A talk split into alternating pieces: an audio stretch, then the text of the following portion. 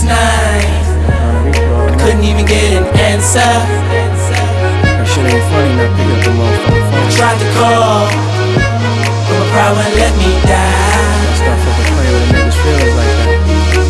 And I'm sitting here with this blank expression.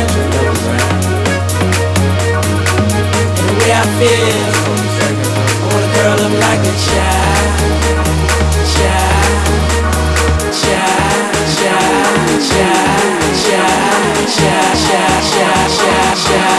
child, child, child, child, child,